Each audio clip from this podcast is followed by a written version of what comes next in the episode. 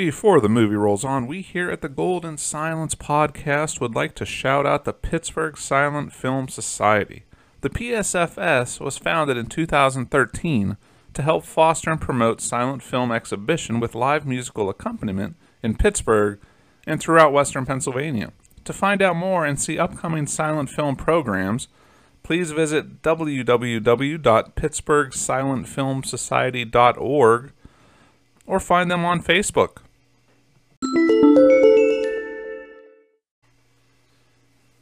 Tiny bubbles in the wine make me happy, make me feel fine. Tiny bubbles make me warm all over, with the feeling that I'm going to love you till the end of time. A great song by the legendary Don Ho that accurately reflects my feelings about today's episode Wings.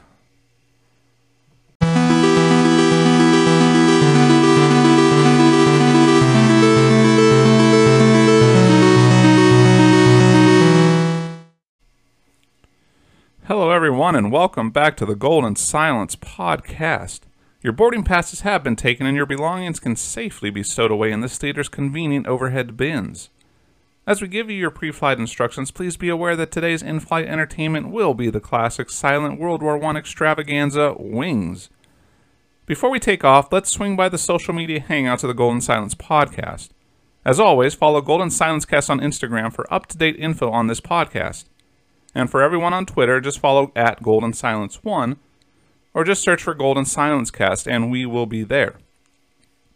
At both of these social spaces, you'll get behind the scenes pics and info, upcoming episodes, and other fun and cool silent movie related information.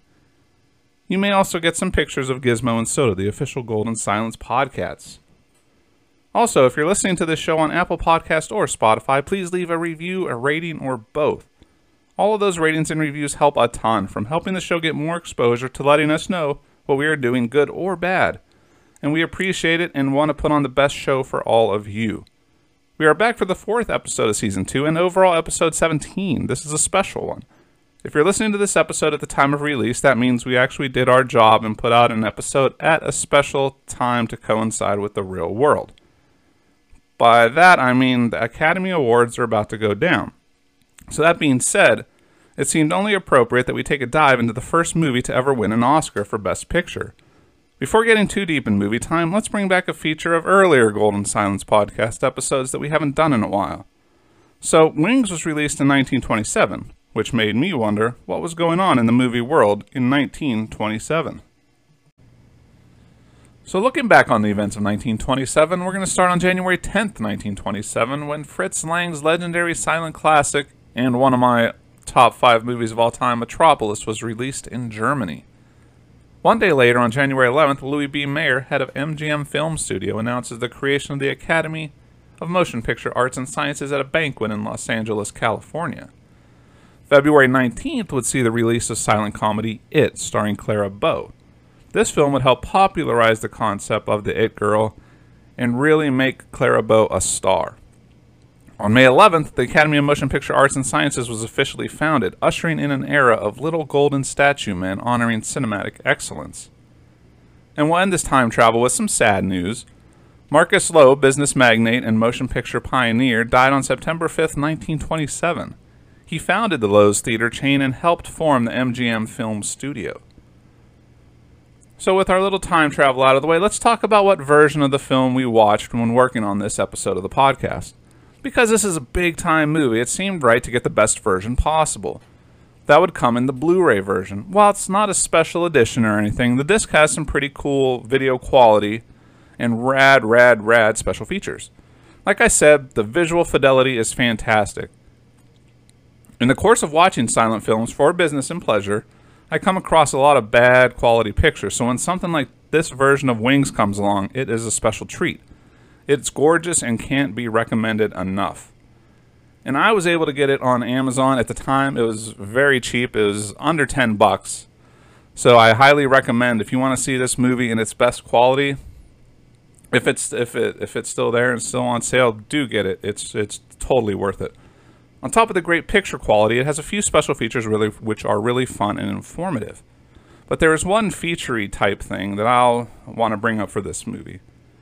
It is that it has two audio tracks to choose from. The first track is a traditional organ music as it may have sounded back in the day.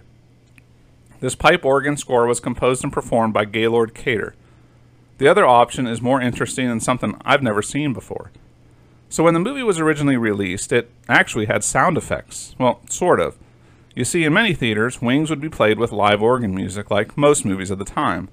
In other theaters, though, the organ would be played as normal, but there would be the sounds of gunfire, explosions, etc., recorded that played alongside the film and the live music being played.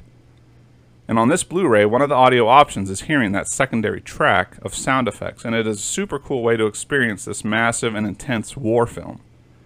This track had a re-recorded score composed by J.S. Zamecnik and was orchestrated and arranged by Dominik Hauser, which featured pianist Frederick Hodges. And those sound effects I was talking about were done by the great Ben Burtt. Now that the episode has reached cruising altitude, you are now free to move about the podcast with biography service beginning shortly. And by shortly, I mean now. The first person we're going to dive into here is the captain of this ship, William A. Wellman. To describe his life in any detail would turn this podcast into an epic tale in and of itself. It's filled with thrills and chills, action and adventure. And honestly, for pure action and wild adventure, it might even eclipse the movie in parts. And normally I wouldn't push such hyperbole, but every once in a while the truth is not hyperbolic. He really was a legit contender for most interesting man in the world. So let's just do this. He was born William Augustus Wellman on February 29, 1896 in Brookline, Massachusetts, to a middle-class family. As a young man, he became known as something of a young hellion who would get arrested and expelled from school in separate incidences. During his teen years, Wellman often found himself at, found himself at odds with authorities. He was expelled from Newton High School in Newtonville, Massachusetts. He was also arrested and placed on probation for car theft. Later, the young man worked a series of odd jobs with nothing catching his interest for long. By 1915, he had decided to take his ambitions to the skies and become an aviator. He soon left the States to join up with the Flying French via the air wing of the French Foreign Legion. During World War I, Wellman was flying and profiling all over France, taking to the skies in all different types of planes and experiencing World War I from behind and on the front lines. All of his planes would carry the name of Celia in honor of his beloved mother. This will mark the first mention of this episode of the book The Man and His Wings, William A. Wellman and the Making of the First Best Picture, written by his son, William Wellman Jr. This is a fantastic book. Setting aside the making of Wings, this book gives first-hand accounts of Wellman's time in France during World War I. Wellman Jr. collects a huge number of letters and correspondence from his father to his family back home. These really take you into what it was like for a young airman and the conditions he lived in. While serving in France, Wellman would receive the Croix de Guerre with two palms, each palm serving as a marker of an additional Croix de Guerre. For a good chunk of the time he flew in the French Foreign Legion, he was the only American. As we talk about in the movie, you'll see a lot of Wellman's experiences, or reasonable facsimiles thereof, make it to the screen as we follow Jack Powell. One of my favorite stories from this part of Wellman's life was one night he and another pilot, Tom Hitchcock, would ring church bells with their planes. The pilots would swoop down super low in the small town, shoot the church's bell, while at the same time stalling out the plane just long enough to hear the bell ring, then restart the plane and fly off. You know, just some good-natured pranks. It wasn't all fun and shenanigans, though. The war was hard on Wellman. While in France, he would lose many people close to him. His first wife, a Frenchwoman, died in a bomb attack, and his close friend Tom Hitchcock would be shot down in battle. Despite all his accolades, William Wellman Jr. gives us a glimpse into the hard end of his father's flying, French flying career. Wellman Jr. writes, On March 21, 1919, while on solo patrol, Wellman was shot from the skies by anti-aircraft guns over the Forest de Paras. His Nieuport crashed into the treetops. He was thrown from the cockpit, and as he fell to the ground, he clung to the boughs of a tree before sliding down before the wrecked Celia 5. But that wasn't the worst of it, Wellman Jr. continues. French soldiers rescued him and took him to the hospital. He was partially paralyzed, suffering from moments of blackout. There was internal bleeding. His back was broken in two places. The control stick of his plane had been forced through the roof of his mouth, and a piece of shrapnel was embedded in his nose, an eighth of an inch from his eye. But good luck lay beside him, for he had escaped death. Some weeks would pass before the young Wellman returned home. He was treated as a celebrity and returning hero. Parades, parties, and all manner of public engagements flooded the life of the young airman. He even got a heartfelt meeting with former President Teddy Roosevelt. All this extravagance left the flyboy idling with no real direction in life. He just yearned for the skies and to be away from the hoopla. Though his run in warfare was over, Wellman's connection to aviation was far from over. Wellman was convinced to join the U.S. Army Air Corps, commissioned as an officer and stationed at Rockwell Field in San Diego, California, teaching combat fighting tactics to new pilots. Though getting back into the service would prove difficult for the injured airman, however. But like everything Wild Bill did, he survived and pushed ahead. I mean, when you think about it, Wellman was like Star Trek's Captain Kirk of his time confident, lucky, and a solution to everything. If the no win scenario Kobayashi Maru test were a real thing, I don't doubt for a second that Wild Bill would beat it. His bad back was holding him back, though. He was told he would never fly again and that his best hope would be to join the Signal Corps. But a friend of his in the service was able to pull a few strings, and Wellman left his physical a first lieutenant on his way to Rockwell Field in San Diego, California. While connected to aviation, a life of teaching people to fly could never really live up to the thrill and excitement of battle. True, it was a safer line of work for the, the future director, but the lack of excitement only brought boredom. A bit of spice would be thrown his way when he was invited to a snazzy Hollywood party. There he met actress Helene Chadwick. Not too long after meeting, the two would tie the knot in a secret ceremony in Riverside, California. With his wife filming on location and boredom rearing its head, Wellman turned to an old cablegram he received upon his heroic return home. That cablegram came from Hollywood star Douglas Fairbanks, and it read, Great work, boy. We are proud of you. When you get home, there is a job waiting for you. This all sets up another amazing story from William Wellman Jr.'s book, and it talks about the first real life meeting of Wellman and Fairbanks. And this brings back some airborne daring do back into our story. So, again, with the wife out of town and spare time on his hands, Wellman found out Fairbanks was hosting a big outdoor Hollywood party with polo, a buffet, two outdoor bars, and the guest list included some of the biggest names in Hollywood. I mean, you had Chaplin, Lloyd, Keaton, Valentino, and Pickford were just a few of the A-list names. Wellman Jr. goes on to explain what happened next. And trust me, this is pretty awesome. The sound of a loud airplane engine caused the celebrities to look skyward. A silver Spad at maximum speed, 132 miles per hour, with First Lieutenant William Wellman at the controls, descended on the attentive gathering. Attitude swung from concern to fright as the plane dove at the now scattering mob. It buzzed over their heads, causing some of the polo ponies to skitter and rear up, and some of the guests to run for protection of their umbrellas. The Spad performed a few special stunts before returning for another zoom by. Wellman pulled back on the throttle, slowing his plane to landing speed. The Spad glided down to a smooth, perfect landing at the far end of the field and away from the startled horses. Wellman Jr. continues. The plane taxied to a stop some 60 yards from the astonished audience. The pilot unhooked his harness and stepped from the cockpit. Dressed in his best blue uniform with three sets of wings, ribbons, and medals, he limped toward the amazed celebrities. All eyes followed him towards Douglas Fairbanks and Mary Pickford. I know that was a long quote, but it's a great story and tells you a lot about Wild Bill Wellman. That's an insane first impression to make, right? So, with that fateful meeting, Wellman was able to leave the skies and turn his attention to the silver screen. His first role was with Fairbanks in 1919's The Knickerbocker Buckaroo, a western that got him $250 a week. After his second role in 1919's Evangeline, Wellman decided to give, to give up on being an actor. The tough as nails World War I hero couldn't deal with seeing himself on screen. Literally, the act of seeing himself on screen made him ill. Though acting wasn't for him, he wasn't giving up on Hollywood, though. Wellman took his concerns to Fairbanks, who asked him what he wanted to do. Wellman said he wanted to direct.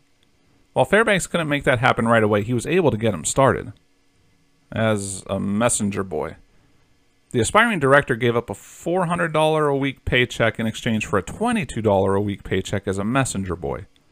He delivered the mail to the studio stars, including his now ex wife, Helene Chadwick. But Wellman paid his dues and continued moving up the ladder. Within three years, he was working regularly as an assistant director under eight different directors over the course of 20 pictures. By the time Wellman took the helm of Wings in 1927, he was 12 movies deep into his directorial career. All his war experience and film experience came together to create one of the greatest silent films ever made. Wellman's career also successfully broke the sound barrier, and if anything, he grew even more acclaimed with a long list of hit films to his name. In the, ni- in the 1930s, he really took off. The Public Enemy came out in 1931 and was a gangster film that made James Cagney a household name. In 37, Wellman wrote and directed A Star is Born. It is a movie that has been made and remade a million times, but in 1937, William Wellman created the story that started it all. It starred Janet Gaynor and Fredric March in a tale about an actress's rise to fame in Hollywood. Nothing Sacred in 1937 again starred March, and this time teamed with Carole Lombard in a fast paced comedy. 1939's Beau Geste starred Gary Cooper in a tale of adventure in the French Foreign Legion. His last movie, Lafayette Escadrille, came to cinemas in 1958. It would reunite Wellman with a genre he knew very well, World War I flyers, and it featured the unit in which Wellman had flown back in his wartime, and it was a film near and dear to his heart. As his prolific career came and went, Wellman only took home one Academy Award in addition to the Best Picture for Wings, of course. That Oscar would come for the story of A Star is Born in 1937. In fact, he wasn't even nominated for Best Director for Wings. He would be nominated for Best Director award three times later on for A Star is Born, Battleground, and The High and the Mighty. And in 1973, he was honored by the Directors Guild of America with a Lifetime Achievement Award. Wellman died of leukemia in 1975 at his Brentwood home in Los Angeles. He was cremated and his ashes were scattered at sea. Next in line is Clara Gordon Bow, born on July 29, 1905, in a tenement apartment above a Baptist church at 697 Bergen Street in Brooklyn's Prospect Heights neighborhood. Bow's parents, Sarah and Robert, were poor and moved frequently around Brooklyn during Bow's childhood. Her big break came in a form familiar to regular listeners of the Golden Silence podcast. She entered a Hollywood acting contest. This entry was against her mother's wishes, though her father supported her. And Bow competed in Brewster Publications magazine's annual nationwide acting contest called Fame and Fortune in the fall of 1921. While the contest victory seemed like something that would change her life, she experienced the heartbreaking side of movies fairly quickly. The contest got her a role in 1922's Beyond the Rainbow. The only downside, though, is that her scenes all got cut from the film.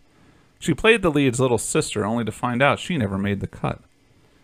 Being cut from Beyond the Rainbow was hardly the worst thing to happen to Clara in regards to winning a movie contest.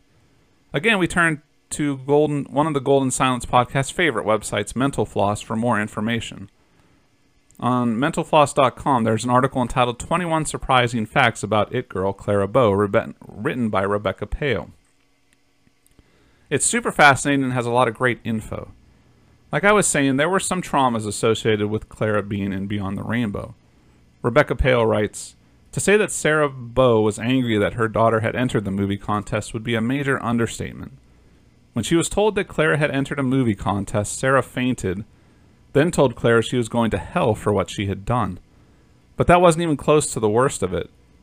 Sarah actually tried to murder Clara while she was shooting Beyond the Rainbow.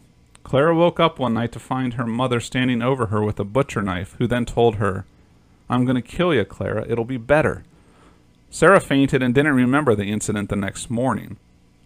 Later, she chased Clara around the apartment, again with a butcher knife. Sarah was committed to an asylum, and this led to Clara suffering from lifelong insomnia. Despite that unfortunate turn, Bow refused to give up on her Hollywood ambitions. In fact, she worked for everything. She fought to win every audition and to succeed in every role. This hard work turned into appearing in nearly 57 films over a near decade run.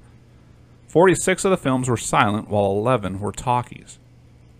America fell in love with Bow because of her big eyed, baby faced beauty but also because she was carefree, energetic, self assured, and breezily independent. Her allure wasn't about being darkly seductive or howdily elegant, but about being comfortable in her own skin. Sporting short hair and short dresses, she would stride out and grab whatever and whomever she wanted. She was a modern woman. In an article for Vogue, writer written by Laird Borrelli-Persson, talks about the magic that all came together to make The It Girl from and the film that spawned a legend. Borrelli-Persson writes Physically, the petite Bow was known for her mop top bob, cupid bow lips, and huge and expressive Betty Boop eyes. How she vamps with her lamps, once wrote Variety of the actress who was one of the inspirations for the cartoon character. Yes, Bow was a cutie, but it wasn't just her appearance that made her box office gold. It was her sense of fun, a need for escape, a kinetic energy. She danced even when her feet were not moving, crowed Paramount's Adolph Zukor. In 1927, that special something was given a name, It.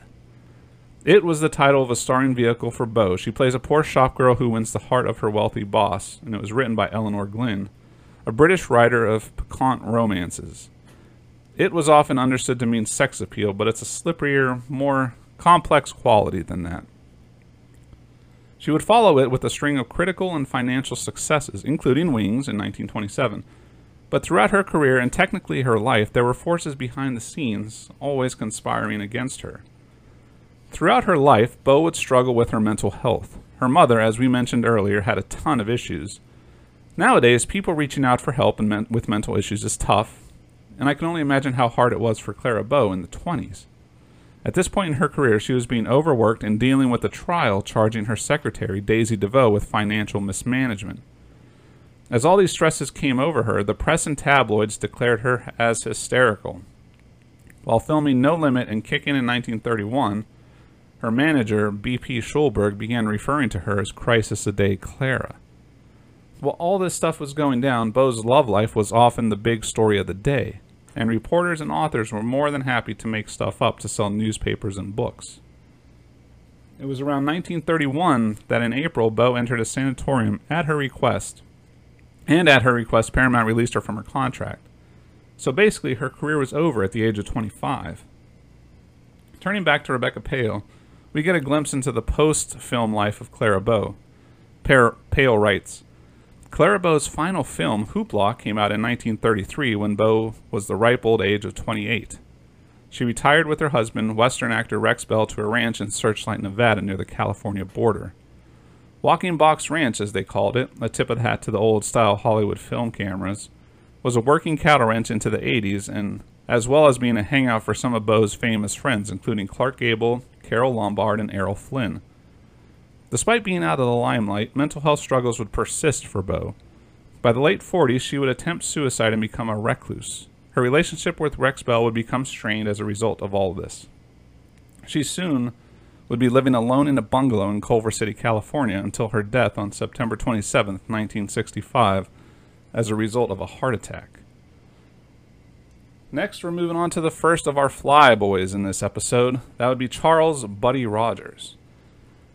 And Charles Edward Buddy Rogers was born in Olathe, Kansas on August 13, 1904 to Maud and Bert Henry Rogers.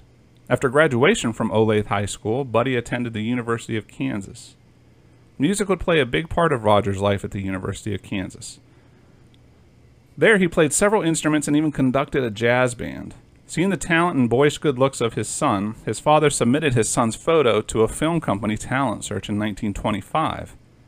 Rogers was selected as a finalist in that competition, and that would lead to some film roles. Now, a quick little digression time. One reoccurring theme I've seen in some films that we have covered revolve around these movie studio contests. And here we have two contest winners in the same movie. I have decried it in the past as ridiculous and unbelievable, but apparently this shows it's a real thing.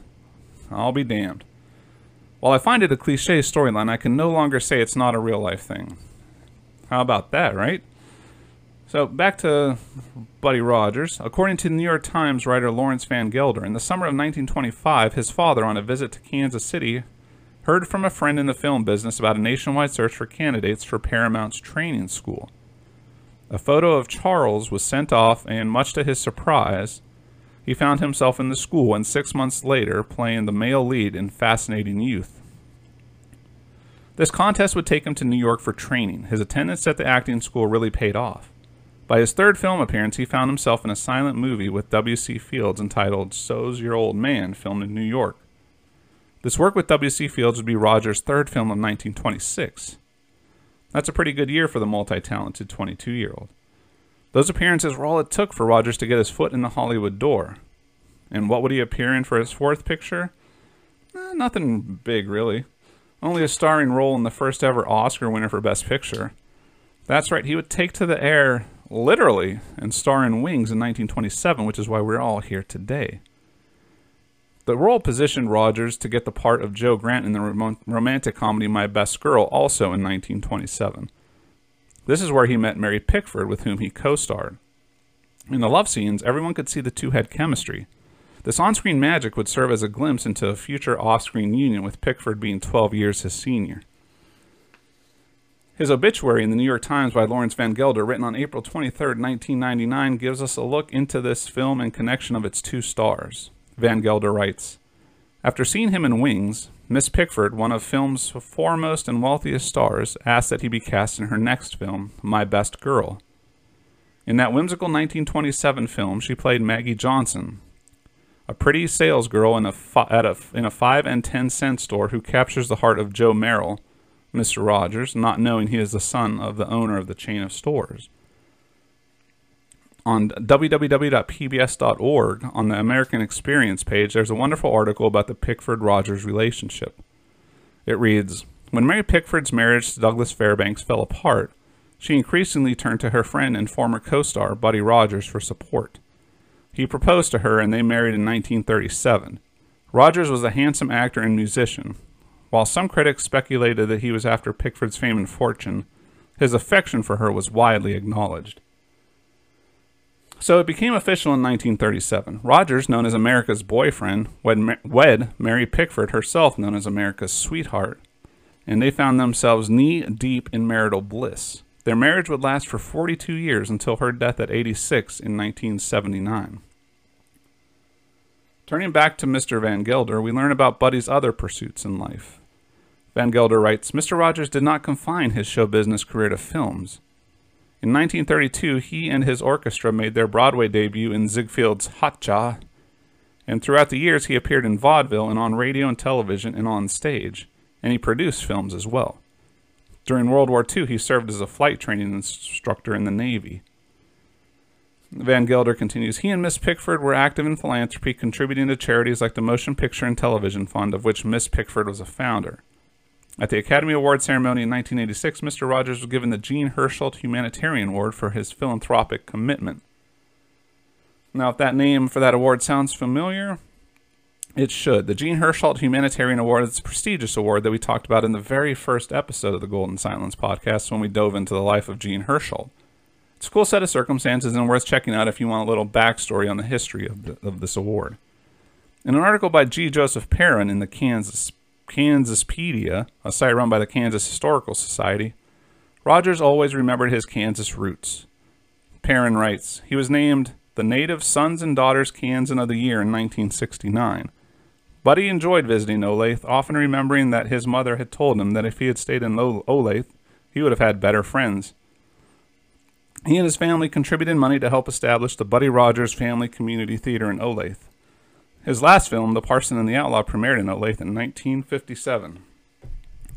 Rogers died at his home in Rancho Mirage, California on April 21, 1999, at the age of 94 of natural causes. He was interred at Forest Lawn Cemetery, Cathedral City, near Palm Springs. Now, let's cruise on over to Rogers' fellow Wings pilot, Richard Arlen, for a little biography fun. Richard Arlen was born. Well, this was a little weird. Every article I read said he had a different birth name, but basically they all came down to versions of Richard Mattimore, um, different Sylvanus, Cornelius, Van, a lot of different names, but suffice it to say, he was born on September 1st, 1899, or 1900, continuing the the fun of differing articles. Most of his childhood was spent in St. Paul, Minnesota, where he attended St. Thomas College. When he was 17, he went to Canada, where he joined the Royal Canadian Flying Corps and became a pilot, but would see no combat. After the war, he was briefly a sports writer in Duluth, Minnesota, and later worked on the oil fields of Texas before heading off to Hollywood. In a fun, if unverified story related by New York Times reporter Robert E. Tomasson, In his March 29, 1976 obituary of Richard Arlen, the skeptical Tomasson writes, a story told about his entry into the movies, whether the creation of the Paramount publicity department or fact is unknown, is that while he was working as a messenger for Film Lab, he was struck by a studio car and taken to the studio hospital. After being released, he went to express appreciation for his treatment and was offered roles as a bit player. I mean, this was a magical time of star biographies. The studio manufactured story of a person's life often was more important and well known than the person's actual life and times. While it makes looking back into these type of things more difficult, they certainly are fun to read, and this is one I actually really liked. He had been with Paramount Pictures for five years before winning the coveted role of young World War I aviator David Armstrong in Wings in 1927. In that pre Wings era, he was credited in six films while appearing in a host of uncredited roles. In the year after Wings, Arlen would appear in four films. Those 1928 flicks were Feel My Pulse, Ladies of the Mob, Beggars of Life, and Manhattan Cocktail. While he was to make about 250 movies, the 1927 film, regarded as the last of the silent spectaculars about World War I, remained a high point of his career. In an, F, in an era of fierce competitiveness among the Hollywood studios, the young actor made as many as five movies a year, Robert Tomasson wrote. Now, this is incredibly impressive and shows great longevity in his career. His was a career that ran from 1921 until his passing in 1976. I mean, you can't beat that for sure. On the personal side of things, he was married three times. His second marriage came in 1927 when he wed Wings co star Jobina Ralston. They would divorce in 1946, at which time he married Margaret Kinsella. They would remain married until his death in 1976. And he would also have two children along the way a daughter, Rose Marie, by his first wife, and a son, Richard, by his second. And he would also have two grandchildren and two great grandchildren. He also stayed closely associated with World of Flight throughout his life. Between the world wars, he was also part owner of a flying service, and in 1942 was a civilian liaison air safety expert with the Army Air Corps, helping to train up-and-coming pilots. Richard Arlen succumbed to the effects of emphysema on March 28, 1976. He had been hospitalized for four weeks before passing away in North Hollywood, California. So now, having talked about some of the people in this production, let's talk about a little bit about the production itself. The film comes from a story by John Monk Saunders, an aviator himself, and rewritten by scriptwriters Hope Loring and Louis D. Lighton to accommodate Bow, Paramount's biggest star at the time. And that's something you'll see in this movie. Like, as good as she was and as fantastic as she was, her role's not the meatiest, and for pretty much the whole third act of the movie, she's completely gone. So you can it feel it feels like they kind of stuck her in. While, like I said, she was great, she was fantastic, and what she did was really good she was it felt kind of like an afterthought but we'll talk more about that in the after the movie another interesting fact about the pre-production of this picture was the involvement of the united states government the war department dropped 16 million dollars of support into this picture and now that's 16 million in 1927 money i mean 16 million today is nuts but 16 million in 1927 that is insane and you can see that in the manpower and equipment put forth by the government to make this thing look as realistic as possible. Now, William Wellman Jr. breaks down the massive comings and goings of people involved in this production, and you really see where this money came from, or what the money went to, I should say. He writes Wings would be shot at Kelly Field, Camp Stanley, and other San Antonio locations. Flyers came from Selfridge Field, Michigan, Crissy Field, California, Langley Field, Virginia, and Brooks Field, San Antonio. Balloon officers, crews, and equipment were imported from Scott Field, Illinois. Artillery tanks, troops, wire, and high explosives came from Sam, Fort Sam Houston, Texas. And according to his son, the director Wellman made numerous trips back and forth from Hollywood to San Antonio. Many weeks were required for the construction and landscape design needed to transform parts of Texas into a, French, into a French battlefield. A French village and countryside were created, as well as World War I airfields and battlefields. And an interesting note about the setting up for this movie So they're filming like the climactic battle scene in the trenches and the, the whole battlefield. And there's like, you know, pock marks where bombs have been dropped and mortars, all that stuff. And to really make it look like a beat up battlefield, the actual military flyers and pilots they they built the battlefield and had the the pilots actually bomb it and do training do do training missions and bomb the ground so that by the time they actually were filming it looked like a destroyed battlefield that had been bombed bombed to hell and back. So really that shows you a the production side of things but also the commitment that the government made to to get this movie made. For the stars of the picture though there there was no stunt piloting. So these were all professional pilots that the government was giving. But William Wellman insisted his stars be up in the air for the close-ups. He wasn't to have stunt pilots or shoot from the ground. He wanted his pilots, he wanted to see that face. He wanted to see the acting and there was no other way than to have the actors be flyers. While Arlen had some aviation experience in his background, Charles Buddy Rogers had zero. Both were given best flight instructors available, and through filming, Rogers would log 98 hours in the air, but each flight would end the same way with vomit. Rogers hated flying, but toughed it out for the film. Next, we turn to Dino Everett to learn a little bit about the, fe- about the features this film would bring to cinema goers at the time of release. In an article for the Library of Congress, Everett writes Also, there was a special sound synchronization machine designed by General Electric that was installed in certain theaters to provide sounds of the machine guns, and the airplanes. That was super cool on its own, but he goes on to explain the coolest feature of the movie. Everett adds, the most important special feature of Wings that has never been recreated was a technique called magnascope, which would increase the size of the screen and was used for the aerial battle sequences. A standard 15 foot by 20 foot screen would expand out to 25 foot by 40 foot. This required theaters to showing the film to employ a third projector with a special shutter, intermittent and lens configuration that would be used to project only the magnascope sequences. In addition to Wings, this pr- procedure was used on another Paramount film, Old Ironsides, directed by James Cruze in 1926.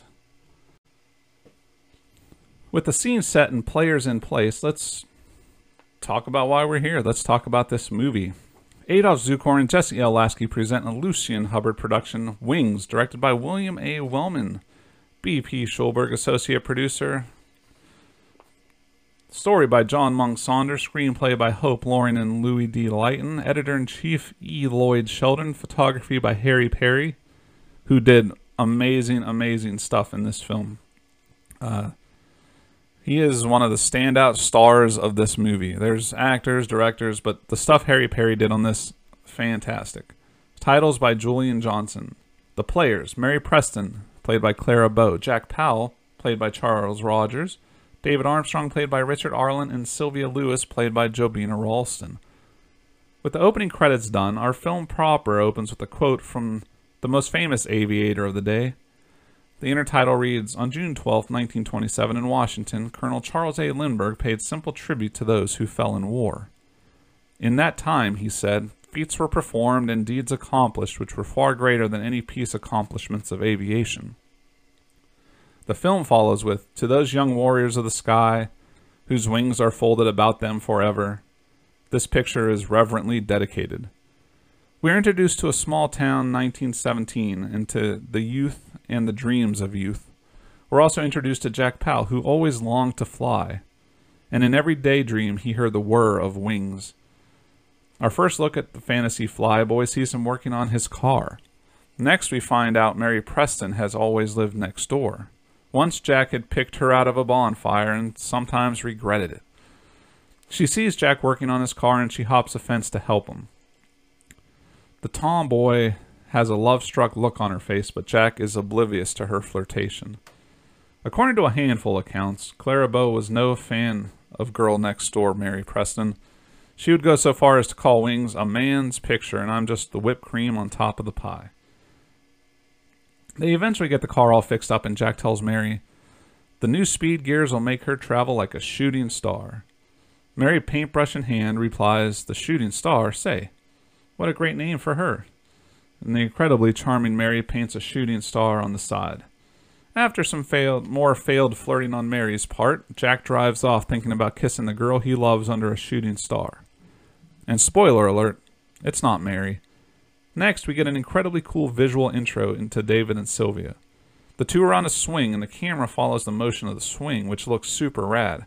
And we learned that Sylvia Lewis had an advantage over the small town girls.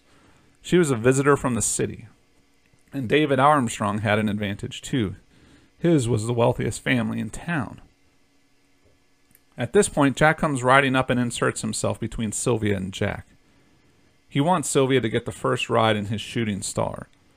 David smirks as she heads off with the smitten Jack. The two drive off as a sad Mary looks on. The film takes us from the carefree small town shenanigans to a world at war.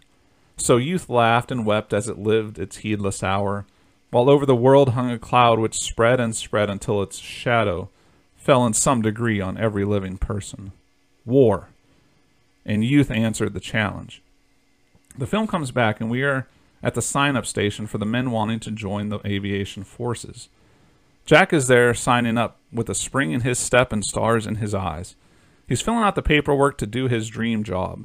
Also filling out paperwork is one Herman Schwimpf. He is played by El Brendel and really serves up the comic relief in this film. His name plays a part in a number of gags throughout the film, and this intro bit serves as a great entry point into Mr. Schwimpf. Another gag that repeats is for him is his hilariously American biceps tattoo. This is a, this is a good time as any to introduce El Brendel himself. Elmer Goodfellow Brendel was born on March 25, 1890 in Philadelphia, Pennsylvania. Despite often playing foreign characters, Brendel was born in America to an Irish mother and German immigrant father and had no accent despite the character he played on stage and screen, which was often a Swedish character. He was, an, he was an incredibly prolific actor, regularly working from 1926 until his death in 1964. He worked for famous Players Lasky and Paramount Pictures before going to Fox in 1929. In 1936, he made his debut with Columbia Pictures and recorded some songs for Imperial Records in 1950, in addition to appearances on variety shows on television. The multi talented actor would pass away on April 9, 1964, in Hollywood, California. In addition to Jack and Herman, David Armstrong also puts pen to paper to take to the skies. With everyone preparing to ship off, Sylvia is signing her love to David on the back of a photo and puts it in a locket. As she does this, Jack enters. He tells her that he is leaving for training this afternoon and he would like a picture of her to take to war with him. He sees the one she prepared for David and takes it. Gee, I never expected you'd have this ready for me. I'll wear it always. It will bring me luck, he says. Sylvia knows that she doesn't share Jack's feelings, but doesn't have the heart to break it to him before going off to possibly die. As he leaves, David arrives and the two real lovebirds share some alone time before he heads off too. She explains everything and tells David he has her heart. Jack is heading off with his parents when he sees Mary. He runs to her. She gives him a picture too, but he is not as impressed. He doesn't give her love, but he lets her drive the shooting star while he's gone. Her heart breaks and he tears off. As the goodbyes continue, we are now with David as he shares some last moments with his parents. His mother is terribly sad her boy is becoming a soldier. His wheelchair bound father remains stoic. They all share final, final embraces. David leaves with his super small childhood teddy bear in hand for luck. His mother lovingly demands he bring it back to her. After leaving and such, it's time for training, and the first step on the road to glory. No thrills, no glamour, and as exciting as going back to school. Jack, David, and Herman are all in line signing in. This is where we get some more funny, goofy stuff with Schwimpf, which ends with him breaking out that American flag tattoo. This guy is great fun to watch and can really lighten up some of the heavier moments of this movie. Next up is basically a training montage, because you got to have a montage. The three men are in a gyroscope thingies first, which ends with Herman puking. Next, the men are at the guns practicing shooting at flying targets. That is followed by physical combat training. Here we first really see the seeds of jealousy between Jack and David. Not as much between Jack and David, but from Jack at David. But in reality, like I said, it's just with Jack, and the film tells us through all the grind of training, Jack's dislike for David increased day by day. Throughout these training bits, we see drill, uh, the drill sergeant on and off. He was played by a fellow named Gunboat Smith. Golden Silence podcast favorite reviewer Mordaunt Hall found his role to be a real gem in this film. Hall wrote, Gunboat Smith, the ex pugilist, is excellent as a sergeant, who finds sometimes that physical persuasion is necessary. First, they are exercising, and Jack is intentionally messing with David's hat. We then move on to the combat, combat portion where a legit fight breaks out between the two men. They are training by boxing, and things get way out of hand. After a crazy bit of fighting, Jack knocks down the bloody David. While the fight got a bit crazy, the two seem to bond over their aggression. While the two earned each other's respect and friendship in the movie, their relationship in real life was a little more complicated. William Wellman Jr. writes, They respected and tolerated each other. The turning point of their movie friendship happened during the fisticuffs in the training camp sequence. Before the fight scene took place, Arlen told his director that he knew how to box and didn't think Rogers did. So Arlen said Wellman should tell Rogers to be very careful. The director followed the actor's orders. When Wellman yelled action and the combat began, choreography soon disappeared from view. Buddy Rogers, admittedly not a fighter, beat the living hell out of Richard Arlen simply on guts alone just the way it was supposed to be in the script. Richard Arlen and Buddy Rogers continued to be rivals and not the best of friends. Back to the movie. While we're while at home, we are looking at a newspaper article. It reads: Women's Motor Corps meeting called for Thursday afternoon. Miss Bell Thomas asks for volunteers for a unit of the Women's Motor Corps of America. Those who can drive Ford cars are especially desired. This news gets Mary all fired up and excited for her chance to contribute. She's been driving the shooting star and intends to help the war effort. Back at training camp, Jack and David begin to believe they will never see any real planes, no real action, just sitting around learning. Then, suddenly, they find out the ground school days are over. This is the point where Jack and David move into their tent slash quarters. This section is our first real glimpse of, air- of the aerial footage to come. A plane filming down flies over the airbase. It's super cool looking and builds the scope of the picture. Just seeing this created airbase and its size via these flyovers was tremendous. In their tent, the two men meet their roommate, a cadet White.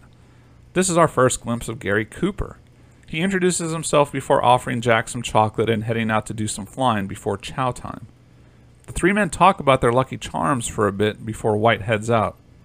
As he leaves, he tells the guys, Luck or no luck, when your time comes, you're gonna get it. He gives them a smile and heads out. According to Rebecca Pahle of Mental Floss, Clara Bow may not be the reason Gary Cooper got his start in film, but she certainly gave him a boost. After spotting him on the Paramount lot, Bow insisted that he be cast in It. He was given a small role playing a newspaper reporter. Later, he showed up in Bow's Wings. They embarked on an intense six month relationship that ended in part because Cooper's mother objected to Bow. But Clara Bow wasn't the only person with a soft spot for Gary Cooper. Director William A. Wellman kept Cooper on set and on payroll, much to the chagrin of studio execs. The director would later write Cooper's big scene was in a tent, so I had the tent lugged everywhere the company shot scenes. It traveled all over San Antonio, was unloaded and put up in the morning, taken down and reloaded when work was finished. This was a traveling tent, an emergency set to be used when all else failed or at my discretion. My discretion was influenced by a growing fondness for this awkward, lovable guy. He was broke, needed a break, and the longer his engagement on Wings, the more important his part looked to those back in Hollywood. The two men continue talking Lucky Charms, and Jack won't disclose his. Just at that moment, two planes crash into each other.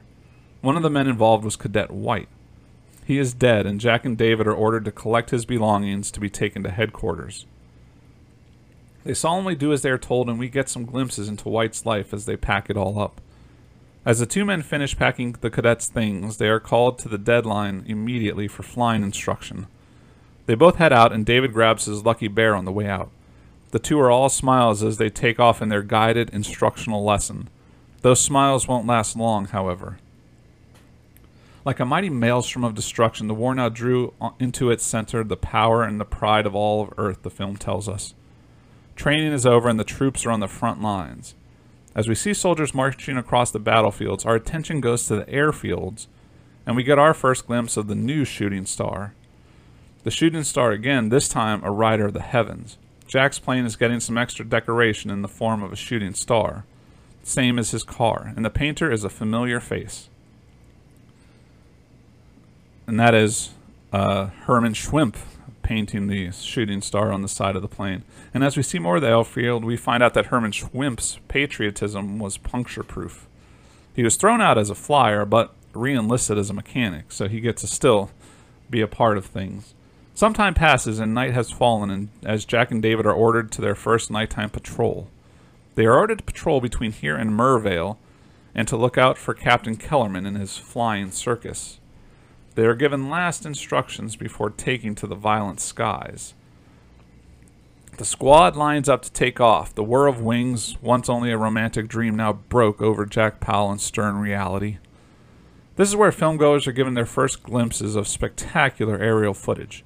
As the movie moves on, I'm going to not really go into much detail about all these flying scenes. They're just so amazing and breathtaking, they just need to be experienced. In this first bit, though, we get our first look at the enemy Count von Kellerman, famous German ace and leader of the flying circus. This footage gives you everything close ups, wide shots, action shots. It's all there as the two sides engage in insane dogfights. One thing to note as planes fire bullets and ships explode, they do special effects to add bright orange to the sepia footage to really show the effects. It's really quite unbelievable. One pilot even gets shot and spits up blood and commits to the acting as he lets his plane die. In an article for the Library of Congress at www.loc.gov, author Dino Everett writes about these incredible shots.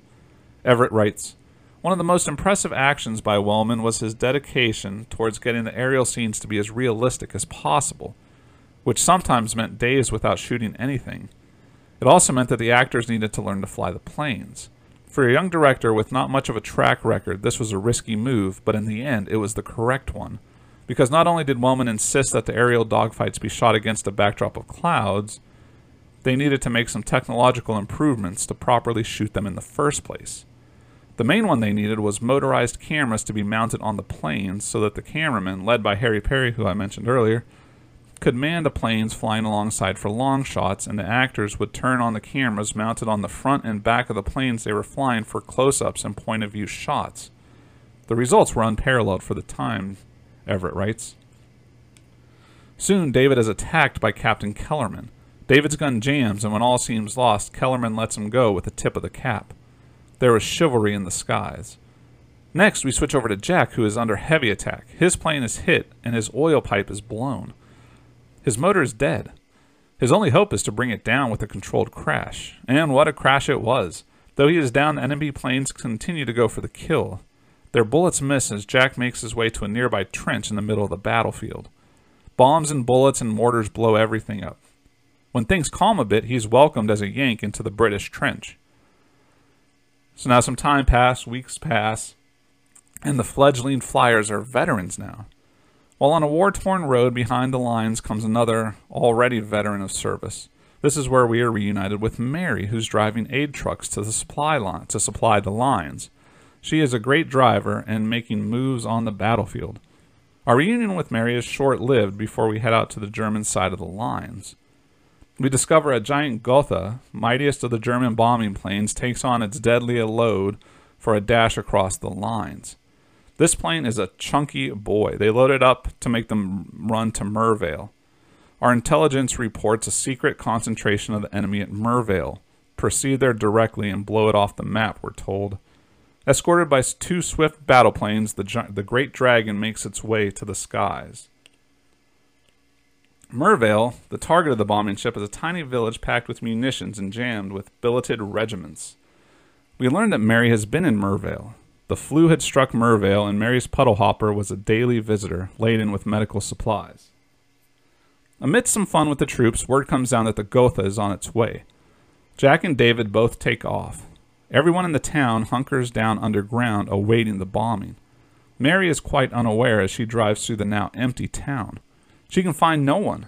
As she looks around, the bombs start to drop. She hides under her truck as all hell breaks loose and the town is turned to rubble. The total destruction of this village is incredibly harrowing to watch. Stuff is getting blown up left and right. This must have been a sight to see when they were filming it, just watching this set get utterly decimated. As she digs herself out, we learn that swift and straight as arrows of vengeance come the two Americans. Mary cheers on her flyboys from the rubble as Jack and David go to work on enemy planes. Jack goes after the chunky bomber while David sets, sets his sights on two accompanying planes. This battle is nuts. The stunt flying is out of hand, and watching it with the sound effects and seeing that bright orange flame really pulls you in. There really is no adequate way to explain these dogfights, so please, please watch this movie. And when you watch those orange flames, those were actually colored hand, by hand, frame by frame, by the special effects department and shows you what how much work and how no expense was ex- what no expense was spared in the making of this flick. So our heroic airmen have emerged victorious. When Mary is told that the legendary shooting star was one of the planes, she realizes it was her Jack and cheers even harder for her love. We're now at an awards ceremony in France where Jack and David, amongst others, are given medals for their heroics. We learn France is proud to recognize gallantry in its allies, as in her own sons. It's intermission time of the film, and I'm guessing this episode, because I think it's going to be a long one. Uh, I don't have the time in front of me, but uh, it's intermission time for the movie and the podcast, I suppose. But the movie starts back up, and we are dropped into one of the funnier sections of the film. A section literally about fun and relaxation for both characters and the viewers. The intertitle tells us a decoration meant leave, and leave, with nerves strained to the breaking point by week on week of unceasing warfare in the skies, meant only one thing Paris. Our heroes are living large in Paris, enjoying the spoils military of military valor and celebrity. But alas, since America's entrance into the war, the Allies had prepared silently, thoroughly for the big push, the greatest battle of history. Now came the final call. This is all to say that all leaves are being canceled and the big moment is upon the Allies. The entire force is instructed to be ready for active battle service without delay. But for Jack, Paris in wartime, the capital of, wor- of the world's gaiety, crowded with soldiers of all races, on furlough from death, trying to forget. Mary, while driving, sees a sign for the shooting star and that he is here in Paris. This is where she finds out that all soldiers are being recalled under penalty of court martial for not doing so. She learns that Jack and some others have headed to a fancy club to enjoy their leave. She takes it upon herself to head to the Folies Bergère Club and find Jack.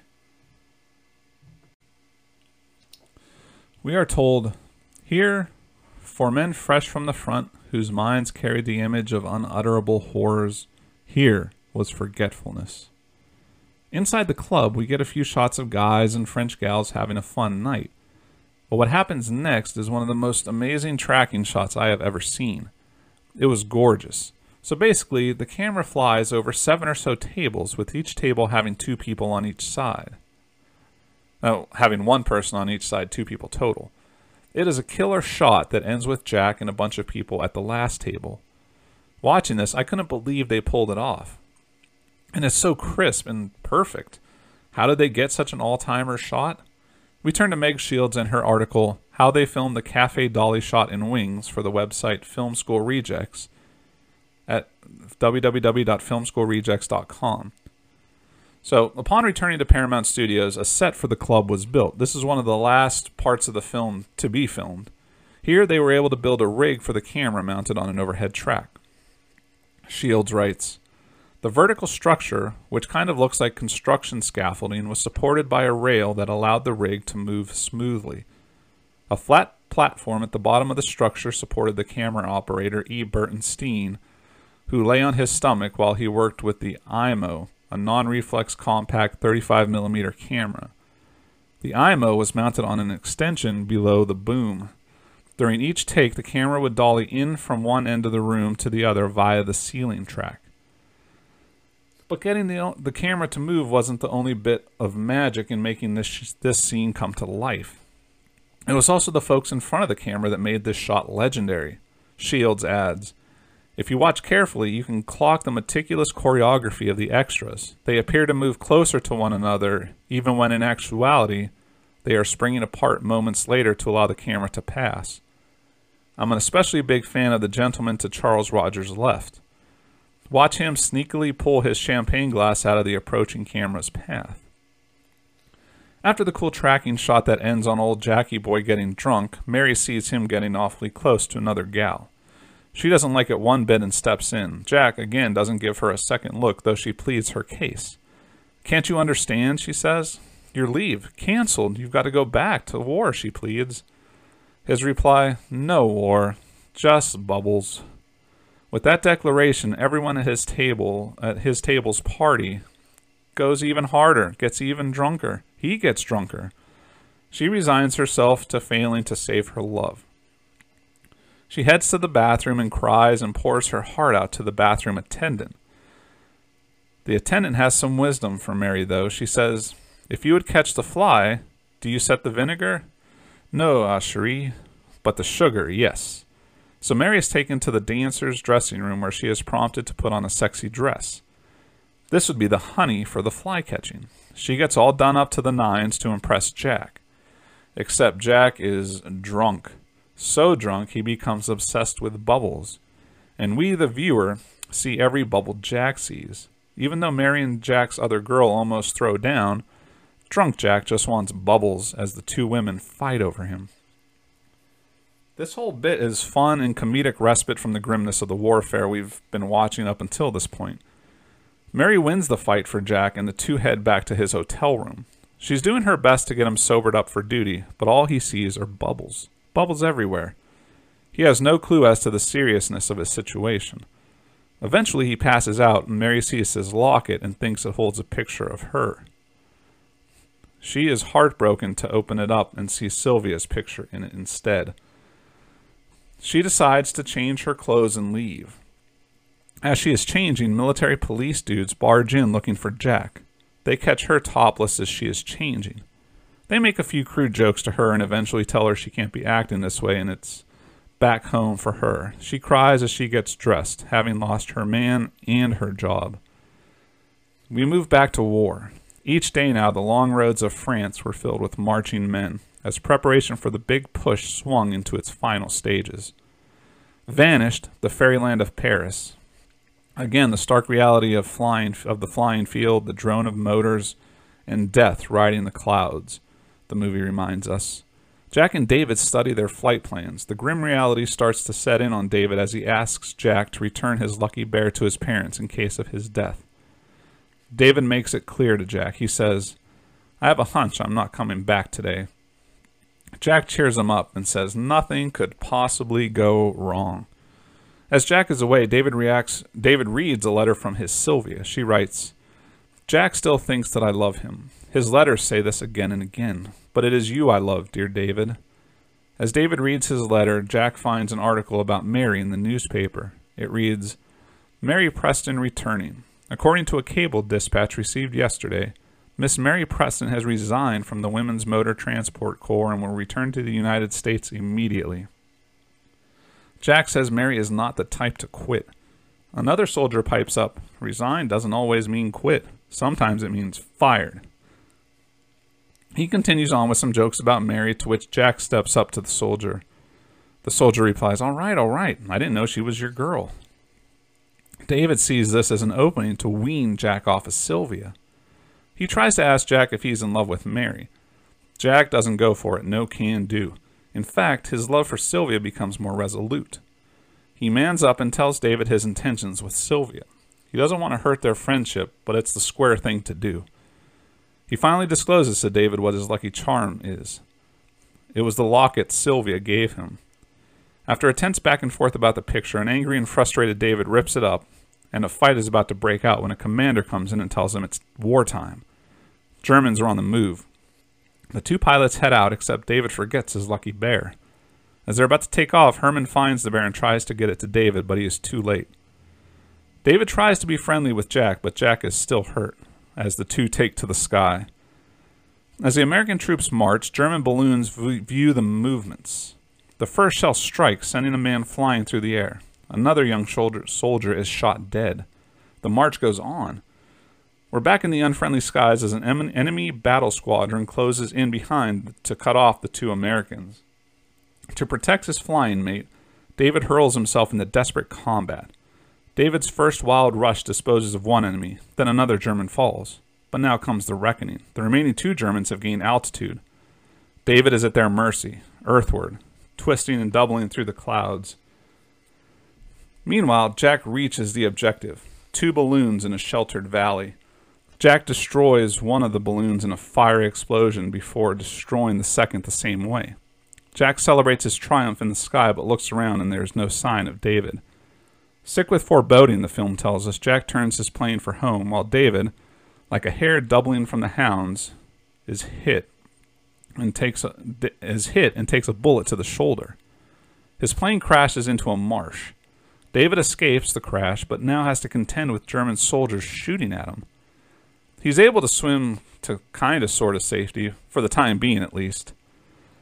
Now, let's take a quick little side quest to learn about William Wellman and the filming of these exciting dogfights. Remember, I mentioned a little bit earlier a little blurb about the clouds um, and the sky conditions. So here's a little more in depth about that. So Wellman was a super particular about the sky conditions that the aerial footage was filmed in. He would hold filming on days when the weather was perfect. These delays often led to animosity between the studio and filmmaker. This isn't the only thing between the studio and Wellman that would cause animosity, but this is a big one. Money was going out the window as cast and crew sat around in perfect, sunny, and clear weather. But was it perfect? Director William A. Wellman himself would write Say you can't shoot a dogfight without clouds to a guy who doesn't know anything about flying, and he thinks you're nuts. He'll say, Why can't you? It's unattractive. Number two, you get no sense of speed because there's nothing there that's parallel. You need something solid behind the planes. The clouds give you that, but against a blue sky, it's like a lot of goddamn flies, and photographically, it's terrible. So back to the movie. All that night, with zero hours set for dawn, the Allied armies were moving stealthily toward their appointed posts. We see this with large mass groups of troops marching. Meanwhile, behind enemy lines, David is trying to survive and get back.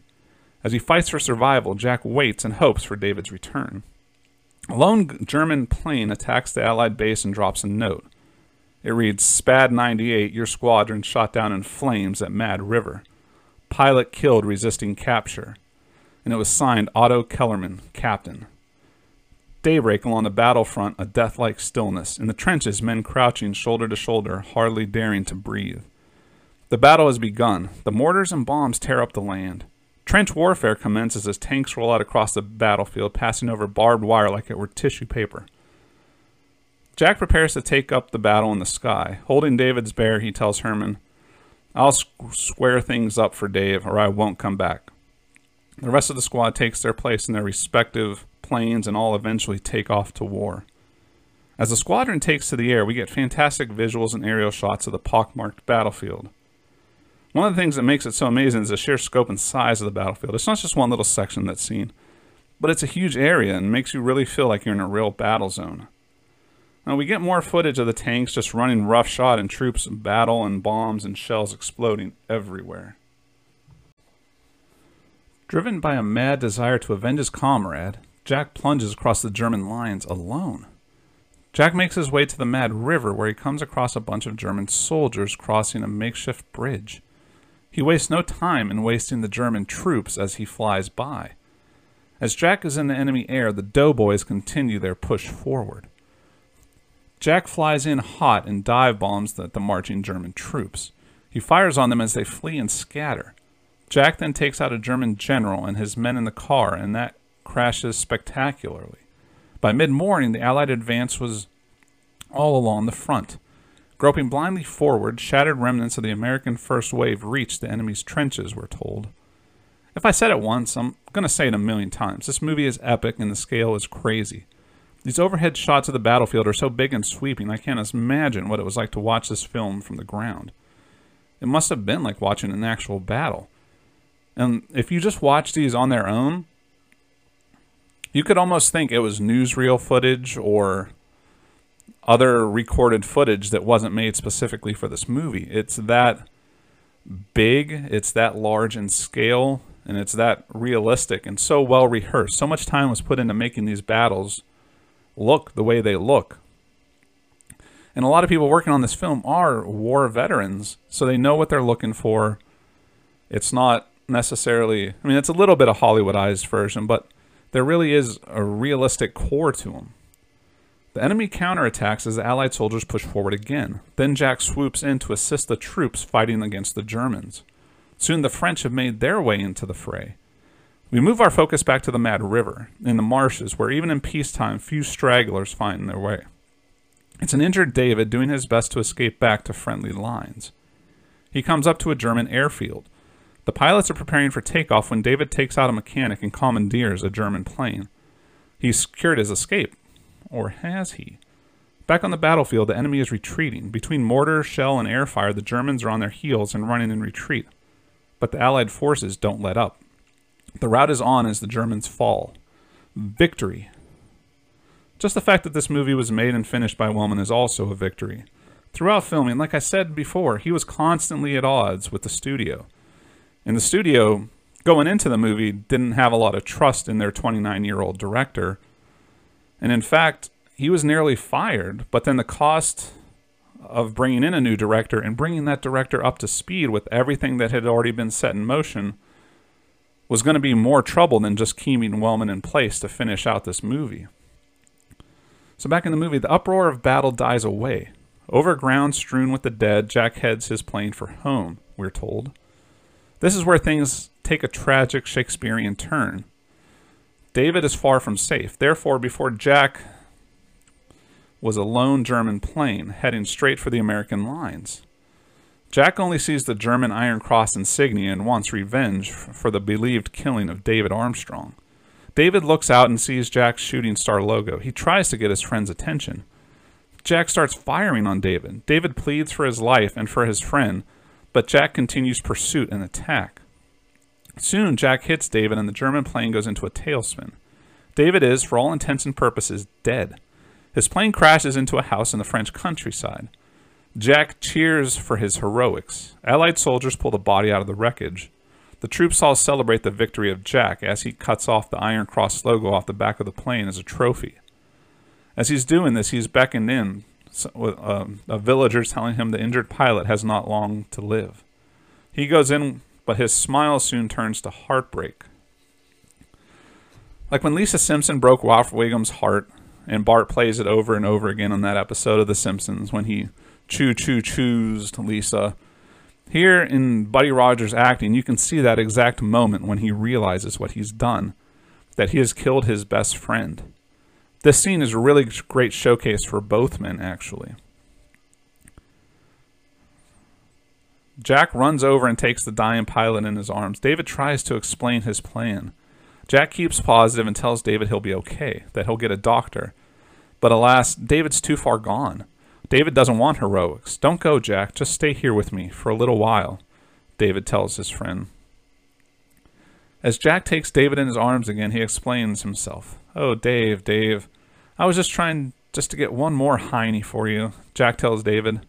David tells Jack it wasn't his fault. You didn't shoot me, Jack. You did bring down a hiney ship, don't you see? Jack gives an emotional, brotherly kiss to David.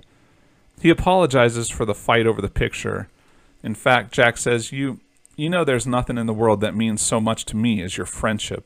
And David responds, I knew it all the time. And with that, David is dead, and Jack cries over his body for a moment before leaving his victory trophy behind and carrying David's body out to be transported before burial. Jack is back at the airfield going through David's things to be sent back. First, he looks at the tore up picture of Sylvia and then finds the letter from Sylvia to David where she says David is her true love. He realizes he had been a fool. Next, he picks up David's Medal of Honor and his lucky bear. We leave the war torn and instead set our sights on home and a man returning, where a boy had gone away. We get a montage of civic pride for the returning hero parades, bands, fans, and friends cheering and throwing flowers. a motorcade and parade, but not everyone is joyous. David's parents stoically mourn their fallen son, and Sylvia cries on that swing she was with David on earlier in the picture. It's with a heavy heart and barren hand that Jack makes his way to the Armstrong house. As he waits for David's parents, we get a glimpse of David's makeshift grave overseas. Jack is distraught as, we try, as he tries to talk to David's parents. He gives the mother the bear and the medal. She breaks down as she kisses the bear. Jack consoles her and puts his head in her lap, apologizing. I can't hate you, I can't, David's mother tells him. It wasn't your fault. It was war. After that heaviness, Jack uncovers his car looking for happy memories. He turns and sees Mary. He runs to her. He kisses her, and the two talk long into the night. He tells her about his wild Parisian night, and Mary consoles him. Remember, I saw the war too, Jack and I can't blame anyone for anything. What happens from now on is all that matters, isn't it, dear? she asks him. The two sit on the car, holding each other as they watch a shooting star fly by, and Jack kisses the girl he loves. The end. So now, as the final credits are rolling, it's time to give my thoughts on the movie. I love this movie. Loved it. No reason to make my words or prose any more fancy. I just loved every second of it. And this love came out of left field. I mean, I knew it was good, and I knew it, of its awards pedigree, but that didn't prepare me what I was in for. And you know what I'm talking about. You hear something's amazing, and invariably it never lives up to the hype. It gets built up so high that it can't really live up to it. But, and you always end up getting a letdown. But that didn't happen. Like when I watched Wings, if anything, I actually liked it more than I thought I was going to like it. First and foremost, I got to talk about the air footage. I mean, how insane is this stuff? I doubt you could recreate this stuff nowadays. They did it perfectly, and it really gives you a sense of what air combat really was in that bygone era. It really feels like documentary footage. The realism this approach gives the film is something special. Someone watching could easily just think it's newsreel stock film that was edited into the movie, but it wasn't. And the movie excels because of Wellman's vision and a choice to go all in on real filming and those brave daredevil pilots that made it happen. I mean, I don't say this very often, but I was on the edge of my seat for all the aerial battles. It just sucks you in and doesn't let go. It was crazy. And to imagine seeing this on a big screen with the gunfire and the explosions and the effects going on would have blown my mind. While the big aerial dogfights bring you in, it's the acting performances that keep you engaged. The piloting duo of Rogers and Arlen really surprised me. I didn't think their relationship would really be so believable and natural. Going in, I thought Jack was just going to be the baby face and David was going to be the heel, always messing things up for him. I've been trained to think that there can only be one good guy who has to overcome the bullied jerk. But in this film, their relationship grew, and it grew organically there was no bad guy. Uh, I guess the Germans, but of the main characters, like David wasn't a villain. Jack wasn't perfect. They were just two realistic movie dudes. It was so believable. I was legitimately heartbroken when I realized Jack was doomed to shoot David out of the sky. I mean, legit sad that the mistaken identity would end the way it did. That's a testament to the performances of these two leads. I don't get emotional with movies much, but Wings got me. And on the topic of emotional moments, the end of the film really got me too. The way they played the death of David and his final connection and goodbye from Jack.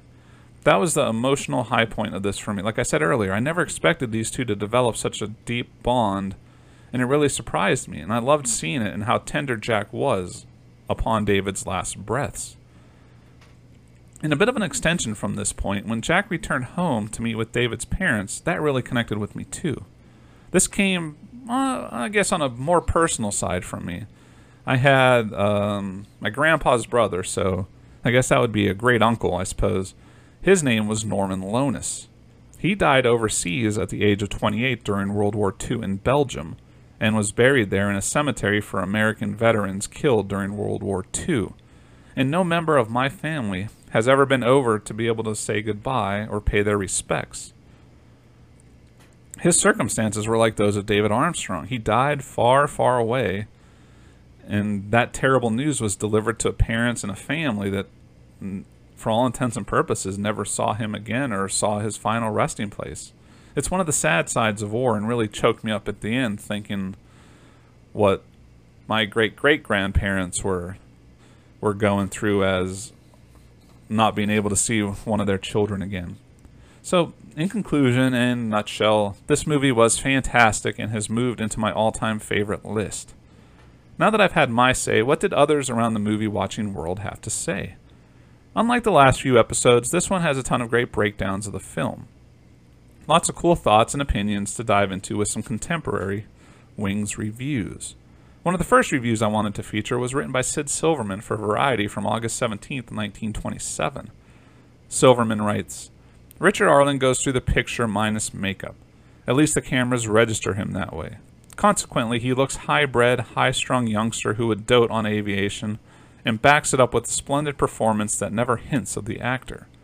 Charles Rogers' effort is also first rate, the important point here being that the two boys team well together there not being so much of Clara Bow in the picture, she gives she gives an all-around corking performance.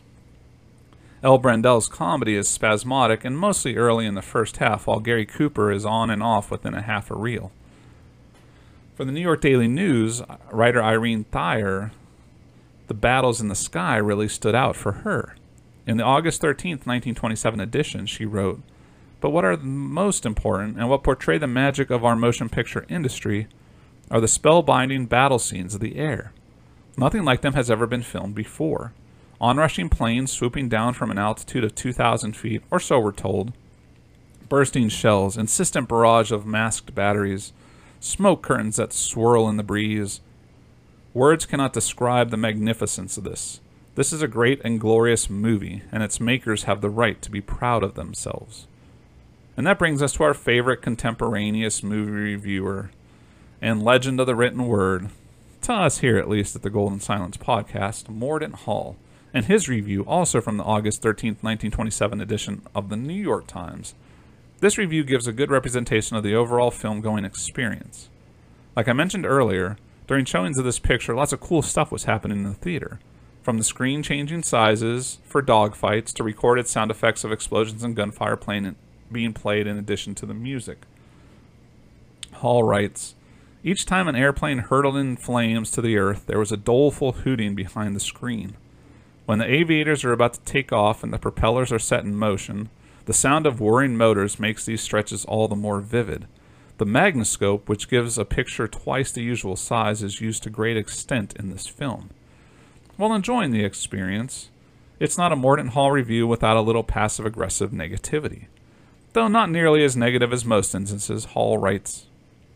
John Monk Saunders is responsible for the story, which, aside from the climax of having John Powell, the hero, eventually bring down the plane in which is his friend, is a conventional narrative that serves its purpose as a background for the remarkable scenes in the air. The last chapter, that concerned with the return of Powell to his home and country, is, like so many stories, much too sentimental, and there is far more of it than one wants. Mordaunt Hall, though, was certainly taken with the air combat scenes, like many of the reviewers. Another thing he found top notch were the performances of the cast, especially Charles Buddy Rogers. Writing about the performers, Hall says, In most of the scenes in which he appears, Charles Rogers as Powell gives a sterling performance. He is especially clever in the Paris episodes where he is supposed to be so inebriated that he fancies bubbles burst from everything that sparkles. Clara Bow bright eyed and attractive, does her bit to add to the interest of this photoplay. Richard Arlen, as Armstrong, is undoubtedly earnest in his acting, but there are moments when his head shaking becomes a trifle tedious. Thank you, Mr. Hall. It has been way too long since we've had your reviewy goodness all over this podcast, and we hope the next appearance won't be so long of a wait. So, with the reviews out of the way, since this film was the first Academy Award winner for Best Picture, it's only fair we dig into the birth of the Academy of Motion Picture Arts and Sciences. According to www.oscars.org, during a dinner at his home in 1927, MGM studio chief Louis B. Mayer and his guests talked about creating an organized group to benefit the film industry. A week later, 36 invitees from all the creative branches of the film industry dined at Los Angeles' Ambassador Hotel to hear a proposal to found the International Academy of Motion Picture Arts and Sciences. Articles of incorporation were soon presented and officers were elected, with Fairbanks, Douglas Fairbanks, as president. This all leads to May 16, 1929, and the first ever awards event. At the time of the Oscar ceremony, sound had just been introduced to film. The Warner Brothers movie The Jazz Singer was one of the first talkies, was not allowed to compete for Best Picture because the Academy decided it was unfair to let movies with sound compete with silent films. The first official Best Picture winner was Wings, directed by William Wellman. At the time, it was the most expensive movie of its of its time, with a budget of two million dollars. Another film, F.W. Murnau's epic Sunrise, was considered a dual winner for Best Film of the Year. Now, if you're curious as to how two films won Best Picture, here's the scoop on the dual award situation. So, Wings won the award for Outstanding Picture, which has since gone on to be known simply as Best Picture. The F.W. Murnau directed film Sunrise was the winner of the award for Best Unique and Artistic Picture. These two awards both theoretically served as the top prizes of the evening. Though they both were tops, each was meant to award and recognize different aspects of filmmaking. The award for Unique and Artistic Picture soon went away, and we were left with the Best Picture award we know and love today. At that first Academy Awards, Wings special effects guru Roy Pomeroy also took home an award for Best Engineering Effects. That's a pretty good start for the Oscars and a winding down of the silent film era regarding awards. Wings remains the only fully silent film to nab Best Picture until The Artist in 2011, which does include some talky bits, which give, giving Wings the special silent honor. Now, as we lay this episode to rest, it's time to find out where your favorite silent stars are laid to rest. This is a segment where we join our favorite cinematic aviators on the other side of the cemetery gates. The history, the art, and the celebrity spectacle converge, and where are they now? Your guide to paying your respects to the film legends that have entertained us so much. Our cemetery trip today takes us to Culver City in Los Angeles County, California. In the movie, we saw the fictional death of David Armstrong, so it seemed fitting to look at the real life death of Richard Arlen. Arlen died on March 28, 1976, of emphysema. After a funeral service at St. Cyril's Church in Encino, Arlen was laid to rest in Holy Cross Cemetery in Culver City, California. He has a very unassuming stone marker marking his final resting place. If you make it there, his plot is located at T-T57-130. For all of you Hollywood Walk of Fame fans out there, please stop by 6753 Hollywood Boulevard so you can pay your respects to Richard Arlen for his contributions to the motion picture industry. He was awarded a star on the Hollywood Walk of Fame on February 8, 1960. And with that, it seems like a great time to start wrapping up this supersized episode of the Golden Silence podcast. We thank you for hanging through this long episode, but we hope we made it worthwhile, that it was a worthwhile endeavor. You got a lot of good info, and we got to talk about a really amazing movie. We hope you enjoyed your flight, and even though this episode is over, the conversation isn't. Let us know what you thought about Wings. Let us know what you thought of the insane aerial action. Did you shed a tear watching this film? What are some of your favorite William Wellman movies, silent or sound? Also, before we head off to the baggage claim, don't forget to fly on over to Instagram and or Twitter and let us know what you thought of the episode. What movies do you want us to dive into next? Our silent horizons are constantly being expanded here with this show and want to know what you think we should cover next. You can all do that at Golden Silence Cast on Instagram and at Golden Silence One on Twitter.